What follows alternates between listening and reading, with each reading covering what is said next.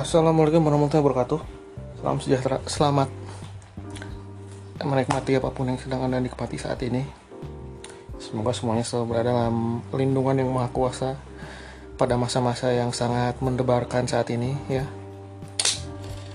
Wah hebat gak sih pembukaannya udah dari episode-episode sebelumnya kan kayak udah aja nyerocos gitu sekarang saya berusaha ada ada ada sapaan ada ada unreadenya gitu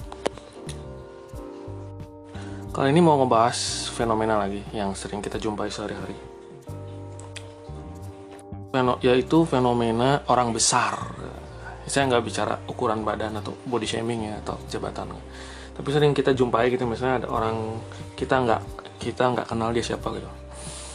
Dia ditilang itu katakanlah karena tidak memakai helm, tidak memakai sempak atau tidak memakai sabuk gitu.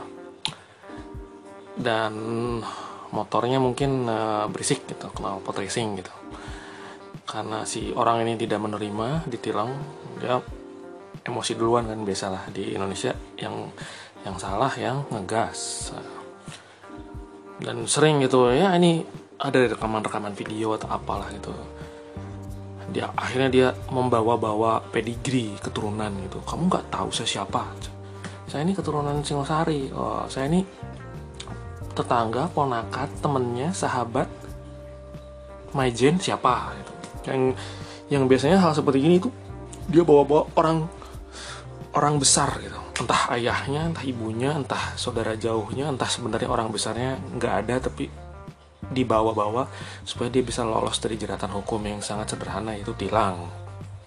Dan ini nggak hanya berlaku pada tilang, ini berlaku pada kasus-kasus yang lainnya gitu. Agar lebih cepat, agar misalnya cepat selesai ya entah ini benar atau entah ber, entah dia berada di pihak yang benar atau berada di pihak yang salah harus dibawa gitu. Paman saya ini uh, Ronin samurai zaman Edo nah harus dibawa itunya gitu. Dan gak dan tidak hanya pada saat-saat genting gitu ketika kasus gitu dalam obrolan sehari-hari kita dengan teman dengan rekan kerja gitu. Sering terselip gitu. Oh saya itu sebenarnya keponakannya itu uh, Patih Gajah Mada gitu.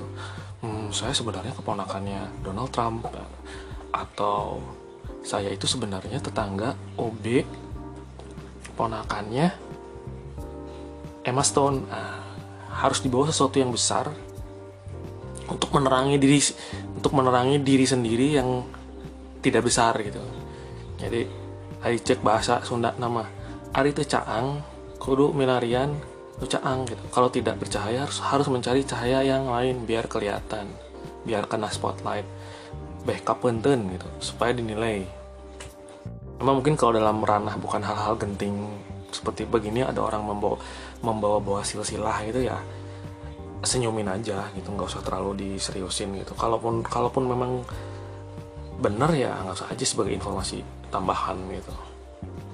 Cuma geli aja gitu kalau misalnya orang yang beneran besar gitu orang yang beneran orang yang beneran memang punya bobot gitu dia nggak akan mengumbar itu habis-habisan gitu ya nggak? Sama kayak orang yang aslinya kayak raya gitu dia nggak akan tiap hari nge-story punya iPhone 19 atau makan abalon atau baju-baju bermerek karena bagi dia tuh ya itu adalah kesehariannya dia yang biasa aja yang nggak perlu dipamerkan gitu. Ya nggak sih? Atau kalau bagi orang yang udah sering ke Eropa ke Amerika entah dia liburan studi kerja gitu dia nggak akan habis-habisan nyetok foto 700 foto gitu biar nanti bisa throwback sampai 7 tahun ke depan gitu. Nah bagi orang yang udah terbiasa orang yang memang beneran ada bobotnya memang uh, hal-hal bermerek jalan-jalan ke luar negeri pakai first class itu ya itu hal yang biasa aja sah sehari-hari nih biasanya yang nanggung ini yang berusaha uh, uh, berusaha menerangi dirinya agar terlihat besar. Oke kalau untuk ranah pertemanan sah-sah aja. Terserah kamu lah whatever floats your boat man. Tapi kalau di ranah katakanlah ada kasus hukum. Ini sebenarnya menandakan hal yang membuat miris gitu betapa uh, kepercayaan secara alam bawah sadar gitu. Kepercayaan rakyat kita terhadap sistem hukum yang bisa berlaku adil pada semua lapisan masyarakat itu tipis gitu. Makanya harus dibawa-bawa. Pak desa ini purnawirawan kekaisaran Edo nah, harus dibawa. Karena nanti yang mau menilangnya terguncang. Waduh waduh. Saya nggak mau nih berurusan dengan keponakan purnawirawan samurai kekaisaran Edo. Sebaiknya jangan ditilang. Lah itu harapan dari orang yang mengungkapkan itu kan? Atau ketika misalnya dia mendapat somasi pengacara karena joget-joget sensual di TikTok gitu terus dia gebrak ke mejanya. Kamu nggak tahu saya. Saya ponakannya Donald Trump. Uh, berharap ya udah kalau saya sudah ponakannya Donald Trump saya kebal hukum nah itu jadi balik lagi ke ketidakpercayaan terhadap sistem hukum. Dan ini adalah masalah yang amat sangat panjang kali lebar. Saya nggak mau ngebahas soal hukumnya. Banyak orang lebih pintar lebih ahli dari saya untuk membahas seperti ini. Tulisannya banyak di Kompas Media Media Indonesia Tirto yang lain-lain. Silahkan dibaca. Jadi saya cuma bisa satu kesimpulan ada ketidakpercayaan yang sangat tipis. Dan kedua masyarakat kita itu kan kolektivisme gitu. Uh, bukan individualis gitu. Saya nggak tahu sih dengan di negara lain seperti apa gitu. Di Finlandia seperti apa saya nggak tahu. Di Portugal seperti apa nggak tahu.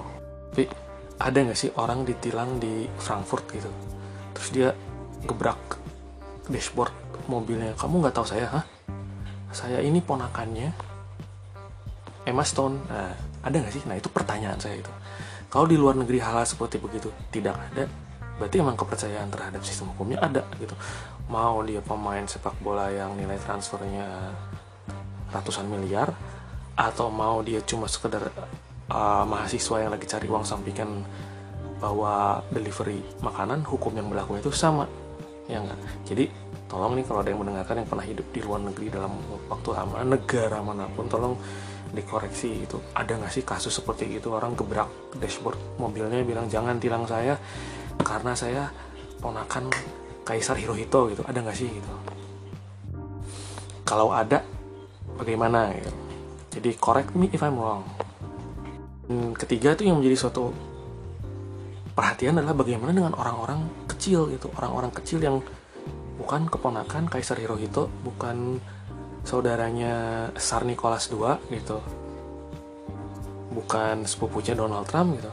Keadilan macam apa yang akan mereka terima gitu. Itu pertanyaan sebenarnya.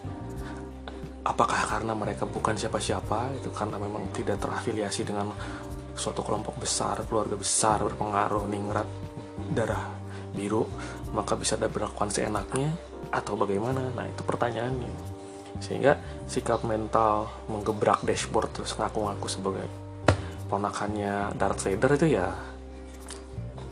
sesuatu yang dalam tanda kutip menandakan bahwa uh, feodalisme dan ketidakpercayaan di Indonesia itu sebenarnya sesuatu yang sudah mendarah daging gitu.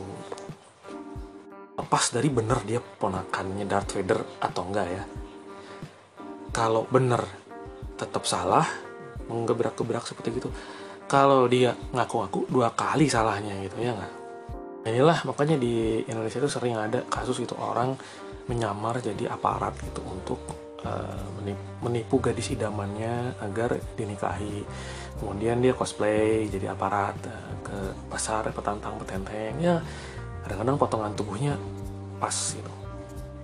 Dan ketika ketangkep iya begitulah sedih gitu ini menandakan anggapan masyarakat gitu bahwa hidup itu harus bener-bener dipandang banget supaya kamu dalam tanda kutip aman supaya nggak ada yang rese sama lu supaya nggak ada yang uh, gangguin hidup kamu gitu.